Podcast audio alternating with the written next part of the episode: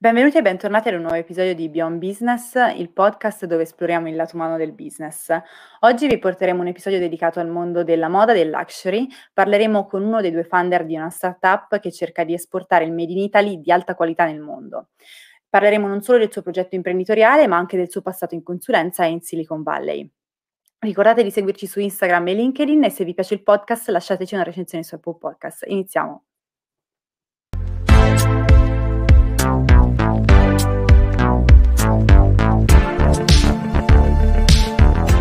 Con noi oggi c'è Ciro Di Lanno, co-founder di Mirta, la startup italiana che promuove gli artigiani italiani del fashion nel mondo.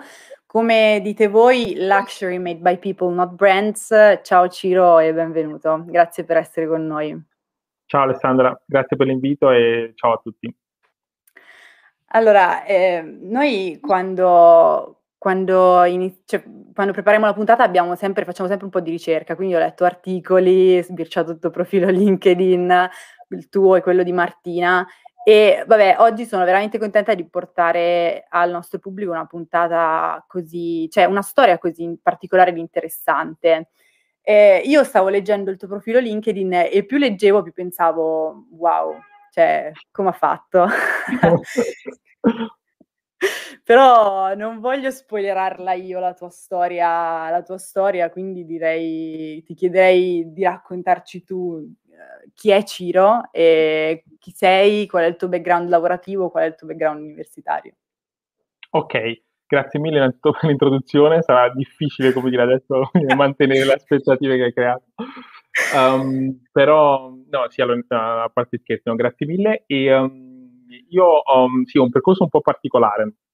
Innanzitutto partendo proprio dalle origini, perché poi come dire, si ricollega anche all'esperienza di Mirta, in realtà beh, sono napoletano, sono nato eh, e cresciuto in una bottega artigiana, um, sono proprio quelle botteghe a cui noi oggi ci, dire, uh, ci dedichiamo appunto con Mirta, era la bottega di mia nonna, che era una sarta, quindi i miei primi ricordi sono stati proprio in quella bottega um, e per questo poi dire, questa tematica e questo progetto poi mi è così particolarmente a cuore.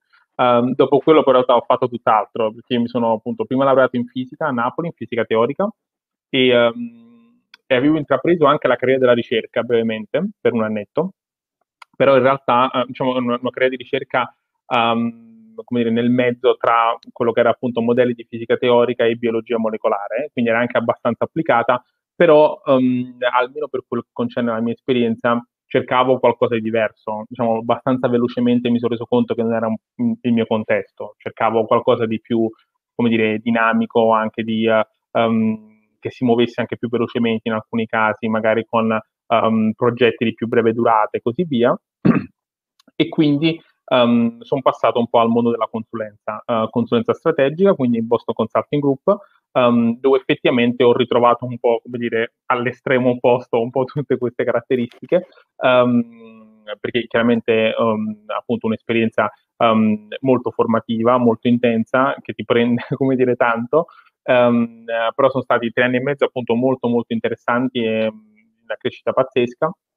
Uh, ho fatto un po' il classico percorso da generalista, quindi um, lavorando su tanti progetti diversi, su diversi clienti, diverse industrie, quindi tipicamente classici progetti strategici da piani industriali a progetti di restructuring o M&A e così via.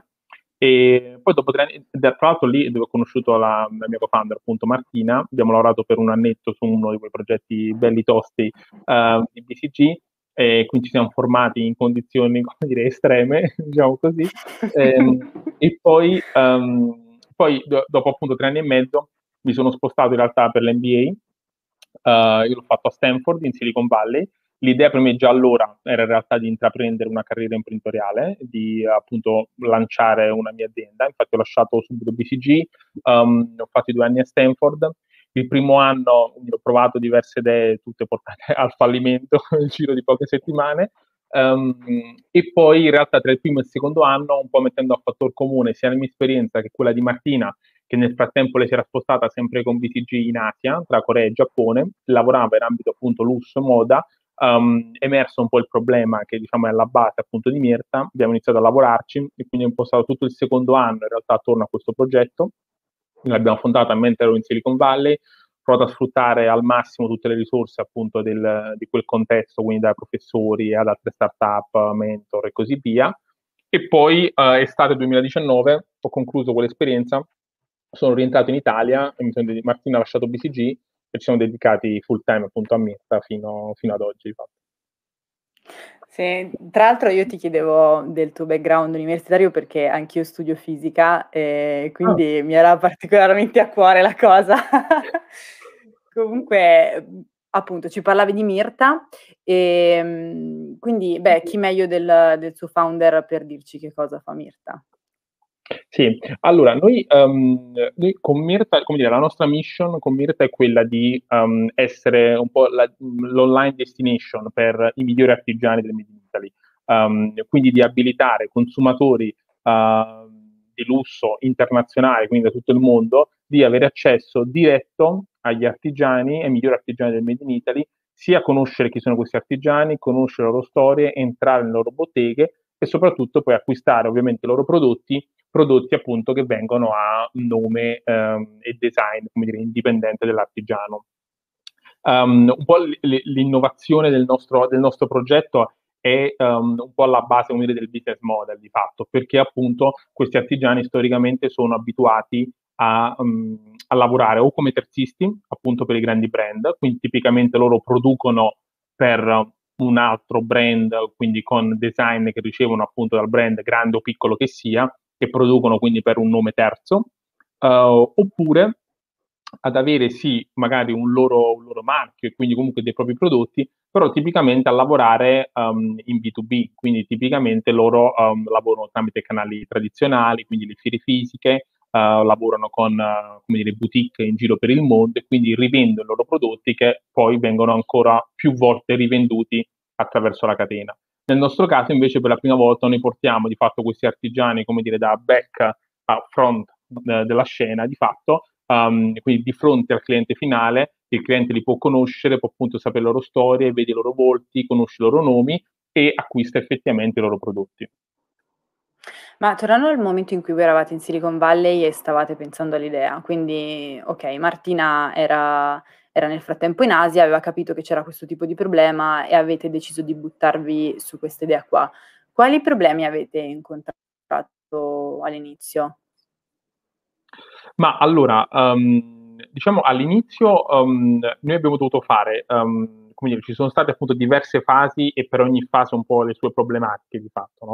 uh, proprio inizio inizio, quando appunto abbiamo iniziato a, um, cominciare a porci queste domande, la difficoltà era quella un po' di uh, ovviamente fare il classico fact checking e uh, come dire, avere anche user interview se vogliamo, no? E quindi capire e toccare con mano effettivamente quale fosse il problema di questi artigiani. Quindi, ad esempio, la nostra ipotesi iniziale era che um, il problema degli artigiani fosse abbastanza diffuso, no? fosse sì sulla parte distribution, ma forse un problema grosso anche invece sulla parte prodotto. In realtà, proprio intervistando e iniziando a fare scouting di un po' di questi artigiani, quello che abbiamo scoperto è che il prodotto era molto molto forte e molto competitivo sui mercati internazionali, sia in termini di design, in termini di qualità, come già sappiamo, e soprattutto in termini di prezzo. E quindi in realtà sul prodotto di artigiani erano già molto forti, ma il problema principale era invece tutta la parte distribuzione, cioè tutto quello che arrivava dopo, quindi il marketing, la logistica, il customer care, questi punti, come dire, quindi legati più a una parte appunto di distribution o di, uh, di vendita, uh, non facevano parte del lavoro del nodo degli artigiani, quindi gli artigiani erano molto... Um, uh, facevano, dif- cioè, facevano grande difficoltà di fatto a raggiungere il cliente finale perché c'erano questi step nel mezzo. e quindi all'inizio abbiamo come dire, fatto un po' di fatica a capire effettivamente dove fosse il problema un po' nella catena e, um, e seconda fase, una volta capito, c'è stata una, una bella difficoltà nel convincere poi gli artigiani dove fosse il problema e a portarli online su una piattaforma sconosciuta. Diciamo, I primi mesi sono stati molto intensi da questo punto di vista. Ehm, come siete riusciti a insomma all'inizio immagino voi pitchavate l'idea ad amici, parenti, poi investitori, eccetera, eccetera, e anche chi era immagino in Silicon Valley. Ma quando voi pitchavate un'idea del genere, che problemi trovavano gli investitori, le persone a cui ne parlavate su un'idea strutturata così? Cioè, per quale motivo non volevano finanziarvi o non erano convinti che la vostra idea funzionasse? avrebbe mm. potuto funzionare in realtà. Sì, diciamo che allora possiamo, come dire, forse l'ora non ci basta per trovare motivi, come dire, negativi. Uh, noi ne abbiamo avuti, come dire, tantissimi, veramente continuiamo ad averne l'altro tutt'oggi. Chiaramente in realtà è un po' anche proprio la forza, no? Nel senso che siamo riusciti, come dire, grazie anche a tutti i feedback e commenti mm-hmm. negativi, a poi, come dire, lavorare su tutti questi aspetti e poi a rendere in realtà dei punti di forza. Se ne cito giusto qualcuno di quelli un po' più emblematici. Allora, il primo è in realtà su un po' tutto proprio il cuore del nostro modello, che è un modello made to order. Cioè, di fatto noi immagina pre- pre-lancio, quindi uh, stiamo pitchando la nostra idea e noi comunque pitchiamo un modello in cui questi prodotti non esistevano, cioè questi prodotti non sono pronti. Noi ad oggi più dell'80% delle vendite è fatto in made to order, vuol dire che il cliente ordina sul sito, passano nel migliore dei casi due settimane, in alcuni casi anche un mesetto, e poi quindi l'artigiano produce il prodotto e poi lo consegniamo al cliente finale. Eh, in un mondo in cui Amazon ovviamente prova a ridurre la spedizione il più possibile eh, in un giorno, in un'ora, in mezz'ora, eccetera, eh, tutti, soprattutto investitori, ci ritenevano pazzi quando provavamo a fare uh, un, un, modello di questo tipo. In realtà questo si è trasformato poi in un punto di forza per noi, perché è vero ovviamente che oggi siamo in un mondo in cui tutti vogliono il prodotto online, come dire, nel più breve tempo possibile, però in realtà siamo stati bravi ad accompagnarlo a uno storytelling e quindi a una motivazione forte perché ci fosse un'attesa quel, dietro quel prodotto perché l'artigiano lo produce apposta per te, perché non c'è fashion waste, perché è, è unico, è customizzabile e così via, um, e quindi nessun cliente in realtà si lamenta dell'attesa, anzi trovano grande piacere nell'attesa stessa. Questo per esempio uno dei grandi, um, come dire, um, feedback e scetticismi che incontravamo all'inizio e che abbiamo dovuto superare. Eh, all'inizio eravate solamente tu e Martina che, che portavate avanti la baracca, mettiamola così. Sì. Sì, per i primi due o tre mesi siamo stati solo noi e infatti facevamo 20 lavori diversi al giorno. Infatti. Non avevate uno sviluppatore, cioè come avete costruito la prima piattaforma? No, um, no infatti noi abbiamo, appunto, siamo partiti nell'estate del 19, um, ehm, quindi dai propri consulenti ci abbiamo fatto un po' la nostra roadmap, noi come ci immaginavamo per avere il lancio del sito a settembre e um, e quindi abbiamo fatto un po' tutto noi, sia dallo scouting degli artigiani, um, quindi um, all'inizio provavamo a chiamarli al telefono, gli facevamo tutto il nostro bel pitch da consulenti, e, però chiaramente la classica risposta era oh, non ho capito dopo due minuti oppure no, non mi interessa, eccetera. Um, quindi abbiamo dire, iniziato appunto a capire quali erano le parole giuste da utilizzare e poi soprattutto per telefono non funzionava, dovevamo andare di persona, quindi ci siamo messi in auto. Uh, appunto nel luglio del 19 con un bel caldo e, ehm, e siamo andati porta a porta appunto dagli artigiani eh, bussando alle loro porte, delle loro botteghe e ehm, come dire, eh, provando appunto a convincerli a venire a bordo e questa è stata la chiave vincente. Successivamente poi abbiamo lavorato al sito, noi non siamo sviluppatori, nessuno dei due appunto, però abbiamo identificato, uh, questo grazie anche un po' all'esperienza di Silicon Valley, delle soluzioni che in realtà oggi ti consentono in modo molto semplice anche per un non uh, tech, uh, persone non tech, di, di, mettere velocemente online un progetto. No? Quindi noi abbiamo lavorato con la piattaforma Shopify e, um, e in due settimane, erano due settimane centrali d'agosto, mentre tutti erano in vacanza sotto l'ombrellone, e noi abbiamo appunto lavorato al sito e, e di fatto messo, messo live la prima versione che era chiaramente inguardabile, però faceva tutto quello che doveva fare, no? quindi, quindi passava i nostri messaggi, era acquistabile e ci consentiva quindi di, di testare un po' la nostra idea. Ma una volta che voi avete eh, raggiunto i primi artigiani, come siete riusciti a convincerli a rimanere? Cioè, eh, come avete trovato i clienti? Perché poi alla fine immagino che quello che anche facesse la differenza era, era il portare vendita all'artigiano che, che si affidava a voi. Sì, um, ma allora diciamo che un po' come tutti appunto i progetti in cui cambi di fatto no? un, un, un'industria o un modello di business, quindi noi stiamo chiedendo a questi artigiani che hanno lavorato per gli ultimi 70 anni in modalità B2B di passare di fatto a lavorare B2C e direttamente sul consumatore finale. Quindi chiaramente c'è grande scetticismo. Quindi i primi arrivati erano comunque appunto gli early adopter no? di una soluzione di solito innovativa mm. e quindi già in generale più willing di uh, come dire, appunto testare una, una, soluzione nuova, provare, capire, imparare. Um, quindi erano anche molto più pazienti, no? visto che le vendite magari non arrivavano subito. Um, quindi noi su questi abbiamo convinto appunto i primi 5-10 artigiani a venire a bordo. Um, hanno fortunatamente avuto tanta pazienza um, provavamo anche, come dire, a um, stressare n valori del nostro progetto, non solo all'inizio quello legato ovviamente alla parte vendite, ma anche il fatto che per la prima volta avevano una vetrina online, una pagina dedicata, c'era il video in cui raccontavano la loro storia, i clienti li potevano conoscere, quindi c'erano n aspetti no, che erano nuovi per loro interessanti. Um, e poi ehm, ovviamente mi sono imboccati le maniche, il secondo step è stato ovviamente di lavorare immediatamente per accrescere i volumi sulla piattaforma e, um, e anche quello ha richiesto come dire, un, un, un, bel po' di tempo all'inizio. Ma a, a, livello budget voi in questa fase iniziale avete messo, avete dato fondo ai vostri risparmi o avevate già dei finanziatori?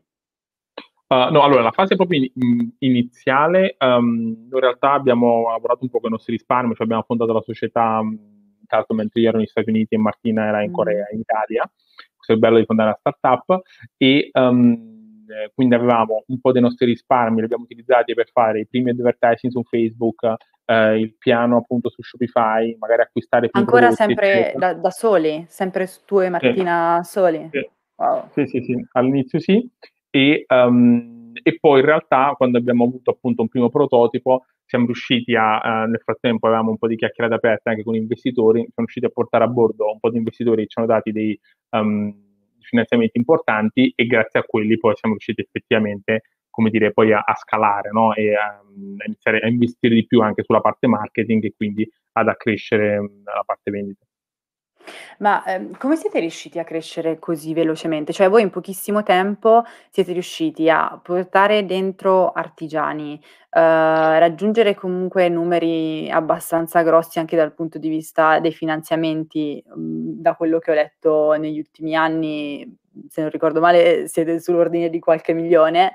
E, e in più eh, leggevo anche che puntate a raggiungere i 2 milioni e mezzo di visite uniche in piattaforma, non so se è un dato vecchio o un dato aggiornato, no, sì. e tutto questo alla fine in quanto due anni mi dicevi del 2019, quindi sì, due anni, sì, forse mesi. meno di due anni. 16 mesi, esatto. Sì, allora, uh, beh, allora, questo devo dirti è stato un grande insegnamento della Silicon Valley, no? Il, um, um, cioè noi abbiamo usato fin da subito e continuiamo a usare un approccio che ade- fino ad oggi si è dimostrato vincente per noi, mm. che è veramente quello di, uh, che è un po' l'approccio lean startup se vogliamo, quindi essere velocissimi ad andare sul mercato in qualsiasi mm. cosa, cioè appunto all'inizio noi in due settimane Shopify abbiamo messo su un sito, le foto le abbiamo fatte noi magari con l'iPhone, non erano perfette, faceva quello che dovevo fare, siamo andati online subito, in due settimane, um, c'erano n cose che non funzionavano, avremmo voluto migliorare, um, però era fondamentale perché? Perché in questo modo riuscivamo a raccogliere dati, avere utenti che portiamo sul sito, raccoglievamo dati, feedback, cosa effettivamente non stava funzionando, iteravamo velocemente, quindi altre due settimane miglioravamo il prodotto, cambiavamo il prodotto, possiamo andare con una nuova versione e così via. Um, questo, come dire, um, approccio di iterazione continua e quindi di lanciare sempre nuove feature in breve tempo che non siano perfette, raccogliere dati dall'utente, migliorarli e poi andare avanti è stata un po' la chiave vincente perché ci ha sempre consentito di essere appunto super veloci, di non dover mai, come dire, investire troppo per poter testare, ma di poterlo fare sempre a piccoli step e una volta che troviamo le chiavi poi vincenti, poter effettivamente scalare velocemente. Questa è stata un po', come dire, la chiave. Uh, in che momento, cioè pensi ci sia stato un momento in cui eh, tu e Martina avete realizzato ah, questa idea che noi abbiamo può veramente funzionare, cioè non è come le altre N idee che ho avuto prima, eh, al primo anno di, di MBA e che non hanno funzionato. Sì, ma allora ti dico che in realtà cioè, la vita di un, di un imprenditore è, uh, è, come dire, uh, un roller coaster, no? cioè veramente una, diciamo, come montagne russe, cioè veramente vai, ma non come dire a periodi, ma proprio nella stessa giornata, ce ne abbiamo, come dire, magari al mattino ci sembra che stiamo conquistando il mondo eh, o possiamo conquistare il mondo e alla sera siamo, come dire, depressi, sembra che stiamo fallendo da un momento all'altro, quindi um, questo, come dire, veramente dai primi giorni continua ad essere così e penso che continua ad essere così per un bel po'. Um, quindi ci sono stati sicuramente dei momenti ad esempio il momento del primo investimento, um, il momento, non so, di, di, un'intervista particolarmente importante che facemmo con Montemagno, che ci ha aperto, come dire, N porte, il momento del primo artigiano, i momenti delle prime vendite, quindi ci sono stati, come dire, tanti momenti che quindi ci hanno fatto pensare, ok, effettivamente, come dire, questa idea può decollare, non ti nascondo però che cioè, il percorso appunto non è proprio così lineare, no? in realtà è fatto è veramente di, eh, di alti e bassi, ripeto, nell'arco della giornata, quindi um, cioè, appunto anche in questi giorni poi sei sempre, come dire, appunto da momenti in cui sembra che uh, puoi come dire, sconfiggere qualsiasi cosa a momenti in cui sembra che sia tutto, come dire, cadendo sulle tue spalle. Hai mai paura non funzioni più? Ci tipo ti svegli una mattina, più cioè, vivi in questo Sì. panico perenne o Sì, come cioè in realtà noi noi cioè, come dire, abbastanza, anche perché, come dire, nel senso che comunque il uhm, cioè poi il il bello, se vuoi, il brutto del nostro business è che comunque, uhm, cioè i risultati noi li vediamo veramente dopo 2 secondi dal momento in cui noi lanciamo un'azione nuova, no, veramente nell'arco di 2 ore, di 24 ore, quindi è molto veloce. Quindi ad esempio, un'altra cosa, come dire, molto bella, molto, come dire, stimolante, no, se vogliamo, di Shopify, è il fatto che, ad esempio, noi appunto abbiamo questa piattaforma e-commerce, quindi ci registra appunto tutte le vendite, um, che noi facciamo, però chiaramente arrivata alla mezzanotte poi quella si azzera, no? E, um, e quindi devi ripartire di fatto da zero. E questo anche se ci pensi psicologicamente, cioè ogni mattina noi ci svegliamo, la prima volta che io faccio ancora oggi è ah, guardo il telefono per vedere quante vendite abbiamo fatto durante la notte, perché magari poi dopo lo, lo, raccontiamo, noi vendiamo principalmente negli Stati Uniti, quindi per noi in realtà il momento di picco è dalla mezzanotte in poi, quindi, um, quindi al mattino si sentite a dire chissà se stanotte, come dice, qualche mattina mi sveglio e in realtà come dire, non vedo vendite, oppure come dire, ne vedo più del solito, quindi assolutamente sì, c'è ancora quell'ansia, come dire, eh, al mattino se mi sveglio durante la notte. Senti, ma, mhmm, visto che comunque avete avete avuto tutto questo successo in penso, beh, da che io sono in vita, i economicamente, ehm, l'anno più disastroso che uno poteva immaginarsi. Ehm, come ha impattato il Covid sulla vostra attività? Cioè, ne avete risentito in negativo oppure invece in realtà è stato un punto di forza e comunque lavorate nell'online, quindi in realtà nell'ultimo anno le attività che vivevano online sono riuscite a sopravvivere più che bene, a cavarsela egregiamente? Sì, uh, sì, no, in realtà appunto noi non ne abbiamo risentito, anzi, cioè è stato un po' un boost, no, un acceleratore per noi.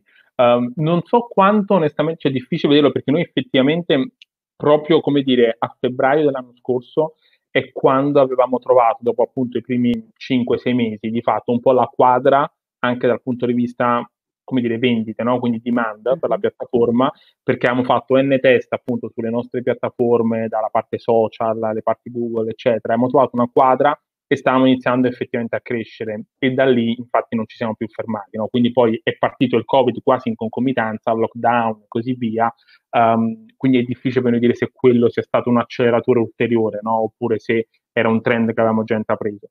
Di sicuro invece lato artigiani e lato processi in realtà um, cioè, ci ha aiutato, cioè, per assurdo ci ha aiutato parecchio, sia perché con gli artigiani appunto c'era tutto questo scetticismo che ti raccontavo prima, post-Covid è cambiato completamente il contesto, quindi adesso non siamo noi che dobbiamo chiamarli, ma noi rispondiamo al telefono di N artigiani che chiamano settimanalmente per venire a bordo, um, perché ormai è evidente a tutti no, l'importanza chiaramente dell'online, anche ci ha aiutato a rendere ancora più efficienti i nostri processi, perché non so, prima ad esempio noi andavamo a visitare ogni artigiano, vedere i loro prodotti dal vivo, quindi era super time consuming, adesso invece riusciamo a fare tutto um, online, no? quindi in video call con gli artigiani, ci mandano i prodotti, quindi offline riusciamo un po' a gestire tutto il processo. Um, quindi, come dire, è stato in realtà per noi una, un forte boost e un momento in cui siamo riusciti a stringere forti relazioni con gli artigiani perché li abbiamo aiutati veramente tanto in un momento di grande difficoltà per loro. Senti, ma eh, leggevo che le, recentemente eh, siete anche arrivati sul mercato cinese dopo che eravate già, mi pare forse in Giappone, in qualche altro stato dell'Asia. Sì, Hong Kong, Singapore, Corea, Giappone. Sì. E è andato tutto come speravate o c'è stato qualche inghippo come al solito? Come capita so- di solito, insomma. Sì. Sì, sì, sì, no. Um, no, esatto, non va mai come speriamo, chiaramente, uh, o come preventiviamo. Um, in realtà, appunto, proprio perché non va mai come preventiviamo, ne piace usare l'approccio che ti dicevo prima, no? Cioè facciamo mm-hmm. pochi piani, poco, come dire, budgeting, ma preferiamo, come dire, lanciarci subito e testare velocemente le cose.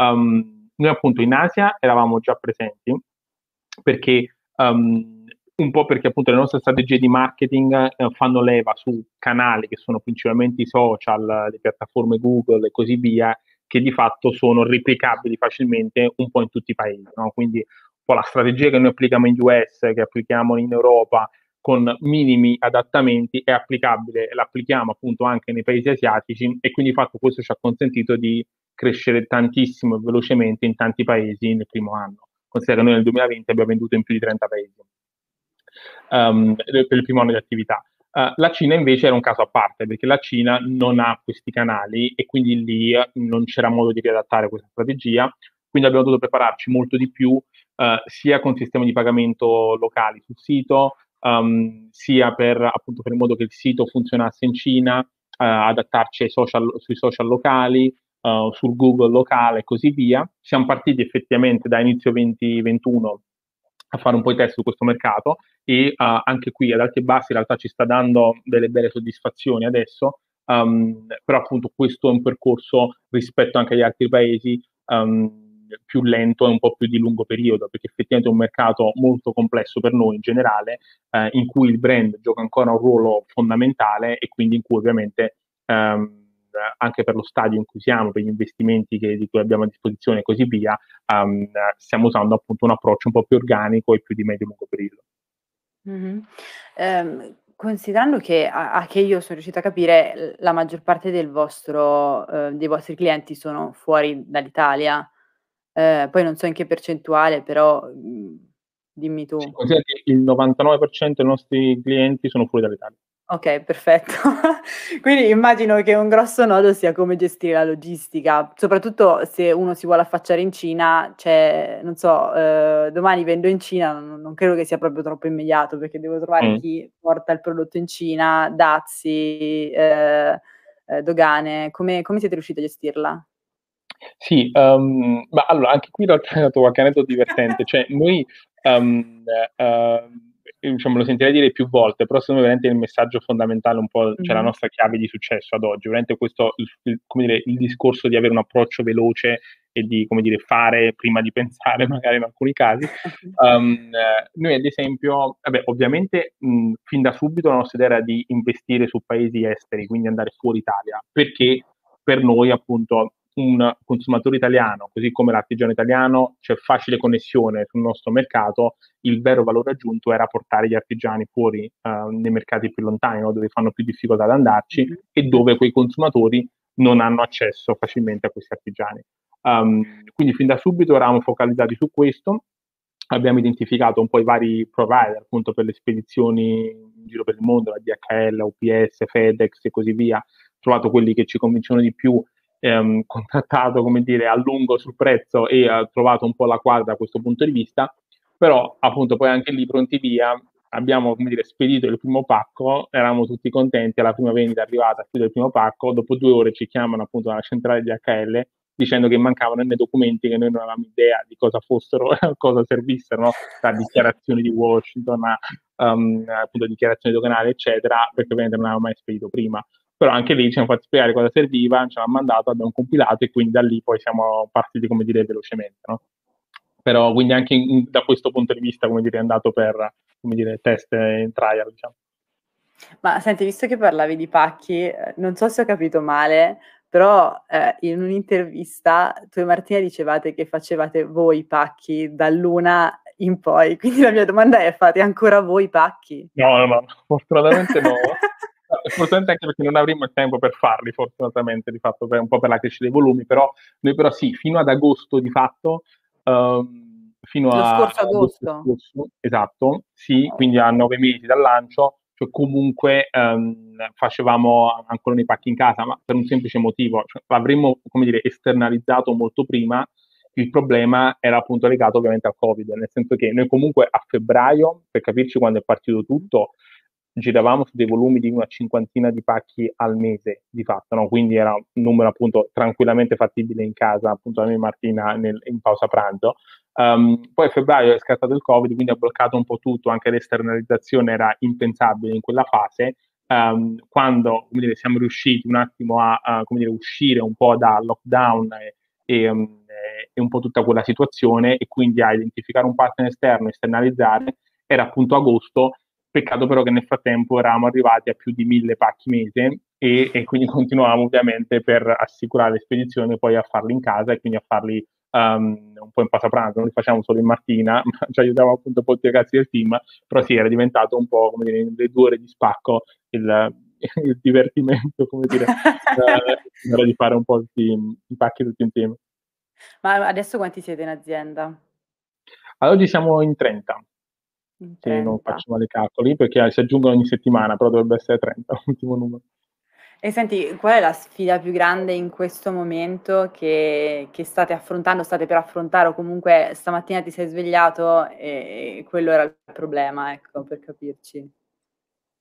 Sì, allora, um, diciamo che quest- noi ormai siamo un po' in una fase di scale up di fatto, quindi il, um, ovviamente abbiamo test- trovato che l'idea appunto funziona, no? quindi i clienti sono felici e riusciamo a trovarle come dire, a dei costi ragionevoli, gli artigiani sono molto felici sulla piattaforma e in più vogliono arrivare, quindi come dire, l'idea, lo schema, dire, la, la quadra è trovata da quel punto di vista e quindi adesso siamo in una fase in cui appunto la fase di scale up, in cui quindi um, stiamo puntando a crescere ovviamente sempre di più in modo mm-hmm. esponenziale.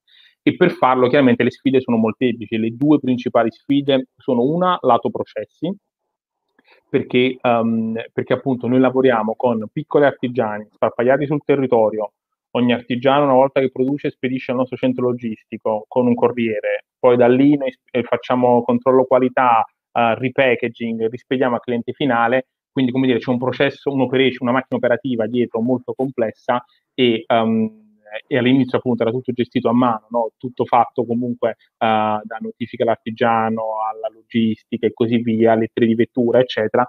Adesso stiamo automatizzando via via tutti questi pezzi. Quindi la prima grande sfida è quello di avere dei processi che possano, come dire, scalare allo scalare dei volumi. E l'altro mm-hmm. è anche di scalare dal punto di vista appunto dell'organizzazione cioè anche lì noi siamo un anno fa esatto, eravamo in 5 nel team, oggi siamo in 30, tra un anno andiamo ad esserne il doppio um, e chiaramente quindi è un team che cresce molto velocemente e deve essere molto dinamico e flessibile perché come dire, l'azienda cambia di, um, di mese in mese e quindi anche il team e l'organizzazione deve evolvere e essere dinamico. E questo non è chiaramente semplice, eh, quindi una delle sfide più grandi è proprio come adattare uh, i vari team e l'organizzazione alla crescita anche dei volumi che stiamo avendo. Uh, quindi se dovessi guardare a tutto il vostro percorso imp- imprenditoriale uh, finora, ci sono mh, stati secondo te degli errori che tornando indietro non rifaresti con Mirta? Um, ma allora, non particolare, cioè nel senso che non che non ci siano stati errori, ovviamente ce ne sono stati tanti, come te ne ho già raccontati mm-hmm. qualcuno di fatto, però in realtà, come dire, sono stati fortunatamente tutti molto funzionali un po' alla nostra crescita. Quindi, mm-hmm. um, secondo me, questa è un'altra lezione um, grande che ho imparato appunto in Silicon Valley, um, an- proprio come dire, incontrando un po' i manager o i ragazzi delle più grandi aziende, no? da Facebook a Google, eccetera, quello che loro che mi è rimasto sempre impresso da quello che ci dicevano è il fatto che appunto anche quelle aziende commettono errori costantemente, no? cioè loro fanno test continui ogni giorno e molti di questi test tipicamente falliscono oppure tutto quello che stanno provando, come dire, non va effettivamente in porto. La chiave per rendere un'azienda di successo rispetto anche a contesti, come dire, più italiani, europei in generale, è quello di in realtà essere molto veloce a reagire. Cioè questo è effettivamente la chiave, non tanto sbagliare meno, ma reagire molto più velocemente. Um, questo appunto rispetto appunto ad altri contesti. Ti faccio un esempio.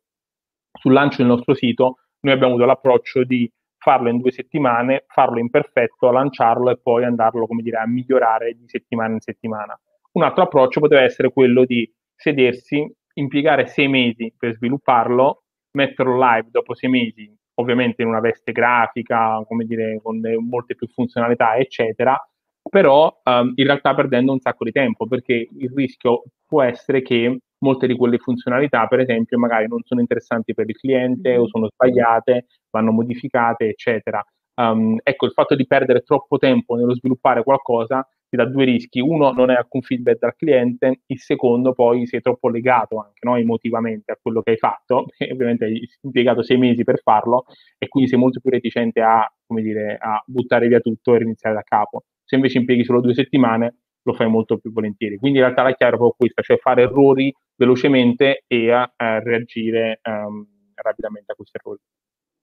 Visto che mi hai citato mm, la Silicon Valley tante volte, quindi deduco che abbia avuto un'influenza non indifferente sulla, sulla, tua voglia di fare l'imprenditore, ehm, consiglieresti a chiunque voglia fare l'imprenditore di fare un'esperienza in Silicon Valley oppure mh, mhmm, diciamo che uh, non è fondamentale secondo te, prima o poi?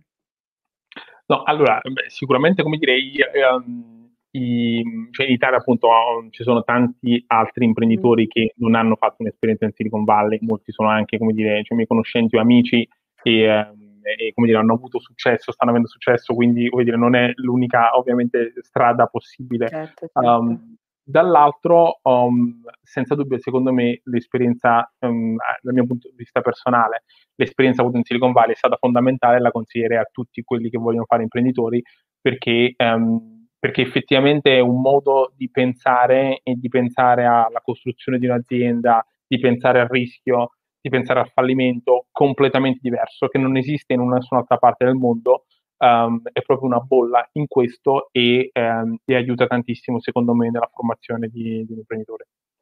Ma tu hai sempre voluto fare l'imprenditore o, non so, volevi fare il ricercatore, volevi fare tutt'altro e ti sei ritrovato in una situazione in cui hai capito che fare l'imprenditore era la tua strada? Uh, sì, eh, diciamo che, um, come dire, fin da piccolo in realtà um, cioè, sono sempre stato uno che si annoiava abbastanza facilmente delle cose, quindi in realtà ho cambiato tanto, ho cambiato spesso idea um, e, e, mi piaceva sempre, come dire, trovare la nuova sfida. Um, quindi sì, ti direi, mi è balenata dire, per tante volte questa idea, però non è stato dire, un pallino fisso che avevo fin da quando avevo 15 anni, per esempio. Um, però un po' il mio percorso mi ha portato un po' naturalmente di fatto verso, verso questa direzione. Um, soprattutto nell'esperienza che ho fatto in BCG, anche lavorando con diversi clienti e quindi vedendo anche no, diverse realtà aziendali, piccole, grandi e così via, un po' quello che ritrovavo e che mh, mi dava dire, un po' una sorta di dire, insoddisfazione, diciamo, era il fatto di non riuscire a trovare un'azienda, un contesto che un po' rispecchiasse no, quella che era un po' il, dire, il mio approccio, la mia cultura o la, il tipo di cultura che volevo trovare in un'azienda. E, e, quello forse è stato proprio lo stimolo più grande per dire fondo, um, cioè costituisco un'azienda ex novo in cui posso, come dire, um, contribuire a impostare la cultura fin dall'inizio. Secondo me, in generale, um, dire, una, un, un, nuovo progetto imprenditoriale sano nasce da un'insoddisfazione, che sia verso appunto una, uh, un contesto aziendale, che sia verso un prodotto, che sia verso un problema, eccetera, però nasce da una forte insoddisfazione. E invece per quanto riguarda il background fisico, perché ci hai parlato del background da, da BCG, il background da MBA in Silicon Valley, il background da fisico in qualche modo influ- influisce sulla tua vita da adesso da imprenditore? Sì, molto in realtà, perché um, beh, tu lo sai benissimo, eh, lo raccontiamo anche, come dire, a, a, anche a chi, chi, ci ascolta, però come dire, appunto, quando fai una laurea in fisica, come dire, anche lì ti costruisci un po' un modo di pensare, un approccio mentale che poi è difficile dire, perdere e applichi poi a tutti i contesti. Um, quindi è veramente un mindset, un approccio che applichi un po' ovunque um, anche se voi l'approccio che io ti ho raccontato prima, no? quello del test and learn, eccetera, altro non è in un contesto fisico che il metodo scientifico di fatto. Sì. Quindi, um, quindi assolutamente sì. In più ti dirò che cioè anche il modello di business che noi facciamo, noi appunto siamo un marketplace, noi siamo una piattaforma che aggrega diversi come dire, artigiani e consumatori finali e questo modello in realtà è un modello uh, ora faccio un po' il mezzo, molto interessante dal punto di vista fisico, perché, um, perché anche in natura esistono come dire, diversi modelli di questo tipo. No? Cioè, un marketplace, come può essere Amazon, come può essere eBay, ma come può essere anche Mirta in piccolo, si comporta esattamente come si comporta un gas perfetto, che è un'entità fisica, che in termodinamica effettivamente le leggi che ritrovi lì le ritrovi esattamente, noi le riscontriamo mh, tutti i giorni sulla nostra piattaforma, quindi, um, quindi anche dire, quella parte l'ho portata dietro con me. Hai fatto sistemi complessi, vero? Esatto. ecco, immaginavo, immaginavo. Sì. tornando al, al, fare l'imprenditore, secondo te, dovessi darmi un parere personale, eh, imprenditori, si nasce o si diventa? Um, no, allora, secondo me ci sono, um, sicuramente si può diventare, e um, non è, come dire, un, un mestiere... Eh, come dire, cioè un mestiere che si impara e lo si impara facendolo, cioè sbagliandolo, um, non ci sono classi, non ci sono come dire, scuole, università che, che te lo insegnano, poi lo impari davvero facendo. Secondo me però ci sono alcune caratteristiche che è fondamentale che una persona abbia per effettivamente fare poi uh, l'imprenditore, cioè ovviamente ci deve essere un certo approccio verso il rischio e verso il fallimento. Um, e, um, e, anche questo può essere molto, questo ad esempio può essere molto influenzato dalla cultura o comunque dalla formazione che tipicamente una persona ha.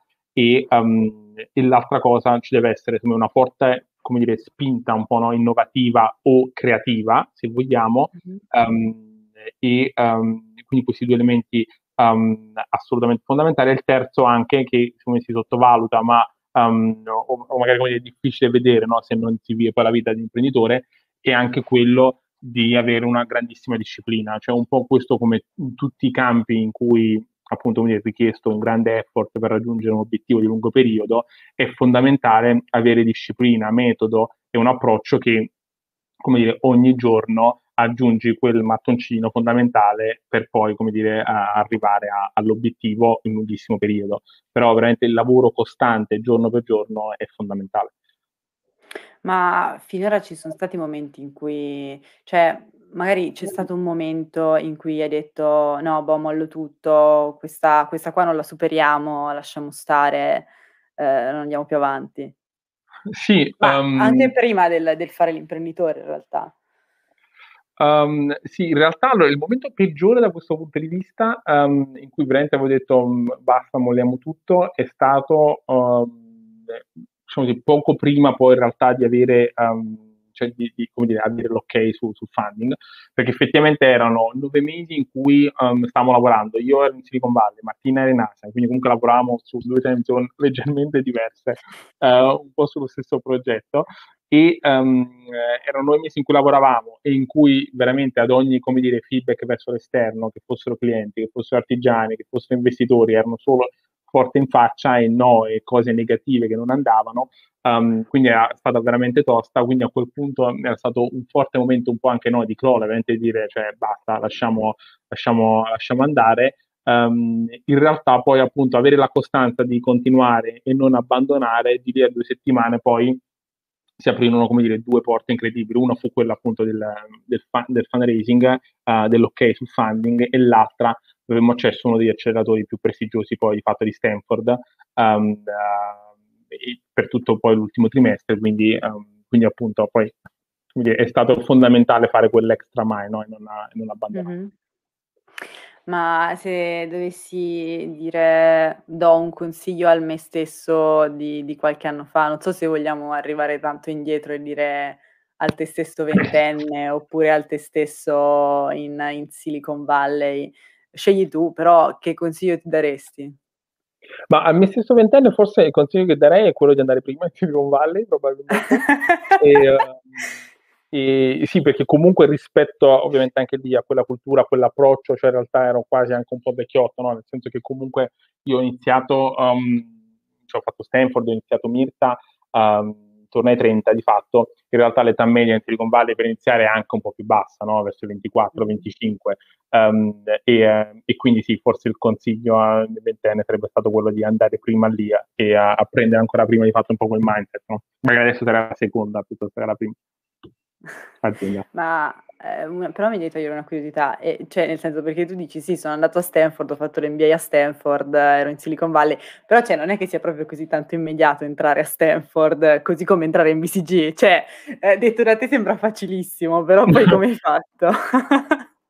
um, eh no, bella domanda questa. Allora, su, um, allora, in realtà anche lì um, come dire, su, um, cioè bene come dire, sfatare un po' di miti, no? anche magari per chi ci ascolta, eh, non è tutto come dire oro quello che luccica di fatto. Quindi um, cioè in realtà anche lì l'ingresso in BCG non è stato semplicissimo per me perché appunto venivo da un, avevo fatto fisica, quindi anche i business case per me erano classici, no? delle interviste in consulenza erano abbastanza um, ignoti. Um, quindi, um, quindi, in realtà BCG è arrivata semplicemente, è arrivato come dire, dopo anche N step, anche in altre società di consulenza che erano andati poi male, no? quindi fallimenti. Quindi um, anche in quel caso poi la chiave vincente, come io penso in moltissimi casi, è stata un po' la perseveranza, quello di non abbattersi, come dire, al primo no e nemmeno al secondo, ma di andare avanti perché poi alla fine se vuoi un obiettivo effettivamente e, e ti impegni e, lavori per ottenerlo, secondo me lo ottieni quasi nel 100% dei casi. Quindi questo in BCG. In realtà, invece, per quanto riguarda Stanford, devo ammettere è stata più smooth. Um, non so neanche io bene perché, perché poi a volte, come dire, dietro le admission no, poi di queste università c'è sempre, come dire, un alone di, di mistero, di quali sono poi le logiche. Um, anche lì, però, ovviamente io cioè, sapevo che Stanford era, era ovviamente il, il mio sogno. Um, era la mia prima scelta, sapevo che era particolarmente difficile, avevo provato ad applicare anche ad altre scuole, chiaramente, e um, e anche lì ad esempio scuole che in teoria sono meno selettive non mi avevano preso, ma aveva preso Stanford, quindi come dire anche lì poi um, eh, cioè, ci sono appunto logiche poi strane, però appunto anche per dirlo per chi guarda all'esterno non è tutto quello che luccica in realtà um, e poi come dire, ci sono come dire, n fallimenti no, ed n ostacoli durante il percorso. Eh, ascolta, sì, sì, visto che siamo comunque in chiusura di puntata, io concludo sempre facendo una domanda in particolare, che chi ci ascolta ormai la conosce, forse non ne può più, anzi ce lo faccio sapere che non ne può più così la cambio, però eh, ti volevo chiedere se volessi dare un consiglio a chi ci ascolta. Tieni conto che chi, chi ci ascolta sono ragazzi tra i 20 e i 25 anni, quindi eh, immagina ragazzi fra i 20 e i 25 anni che magari, mh, come me, studiano fisica e non sanno cosa fare della loro vita, oppure vogliono fare gli imprenditori e non sanno dove iniziare, eh, o qualsiasi altra cosa, che consiglio gli daresti? Mm. Um, ma allora, um, uh... difficile? sì, no, sento la responsabilità, quindi non vorrei dare un consiglio shock. um, ma allora, io diciamo il consiglio che darei, che è un po' quello che um, dire, mi ha poi um, uh, mi ha aiutato un po' no, nel mio percorso. Cioè il mio percorso, come, come, ti ho raccontato, è stato abbastanza, come dire, um, um, particolare, no? effettivamente, ha avuto diverse, come dire, svolte, uh, cioè cambi completi. Quindi io quello che, e, e, dire, e poi mi ha portato effettivamente dove sono oggi ed è stata un po' anche quella la chiave, um, la chiave vincente. Quindi il consiglio che io mi sento è innanzitutto di, eh, anche se può sembrare banale, però quello di, come dire, seguire come dire, le proprie passioni e quando si fa una scelta farla come dire, senza condizionamenti esterni no, di alcun tipo, perché i condizionamenti esterni o le condizioni al contorno, ma come diciamo noi, poi cambiano e sono abbastanza rilevanti. È importante, secondo me, identificare i motivi giusti per cui si fa una scelta e ovviamente la passione per quello che si sta facendo è sempre eh, dire, l'unico motivo che bisognerebbe seguire. E dall'altro, secondo me, è fondamentale quello di avere l'intelligenza di, um, come dire, di cogliere l'opportunità e di cambiare percorso se è il caso di cambiare percorso. Nel senso che, appunto, anche lì, parlando di sistemi, parlando di sistemi complessi, cioè l'intelligenza si definisce in questo modo, no? cioè come la capacità di, secondo me, l'intelligenza è la capacità di riadattarsi o di adattarsi a quelle che sono le condizioni esterne, cioè rispondere in modo appunto intelligente a quelle che sono le condizioni esterne. E questo in alcuni casi può voler dire cambiare repentinamente. Io l'ho fatto più volte, passando dalla fisica a BCG, passando da BCG a Stanford, da Stanford all'imprenditoria, e secondo me ehm, cioè non bisogna mai avere la paura di farlo, ma sempre appunto l'intelligenza di capire poi quando è il momento magari di, uh, di virare. Grazie mille Ciro, grazie, grazie. davvero e soprattutto complimenti per, per Mirta. Eh, io la conoscevo poco e eh, preparandomi per, per, la puntata ho fatto ricerca e sono rimasta, son rimasta davvero stupita. Tra l'altro eh, nel, nel, mio peregrinare fra, fra, i vari video, e interviste, penso di aver trovato forse uno dei video dei primi pitch dove ancora non si chiamava Mirta e era ai lati forse. Sì, la società si chiama ancora Elati in realtà. Ok. Cioè sì, Mirta no, eh. web, la società si chiama ancora Elati, sì, effettivamente quindi hai scavato parecchio. sì, sì, sì, da, ci scelgono speaker perché siamo bravi stalker, forse, non lo so. Comunque, grazie davvero e, e spero, beh, in bocca al lupo e son sicura certo. farete grandi cose. Grazie mille, grazie a tutti e grazie appunto di avermi ospitato.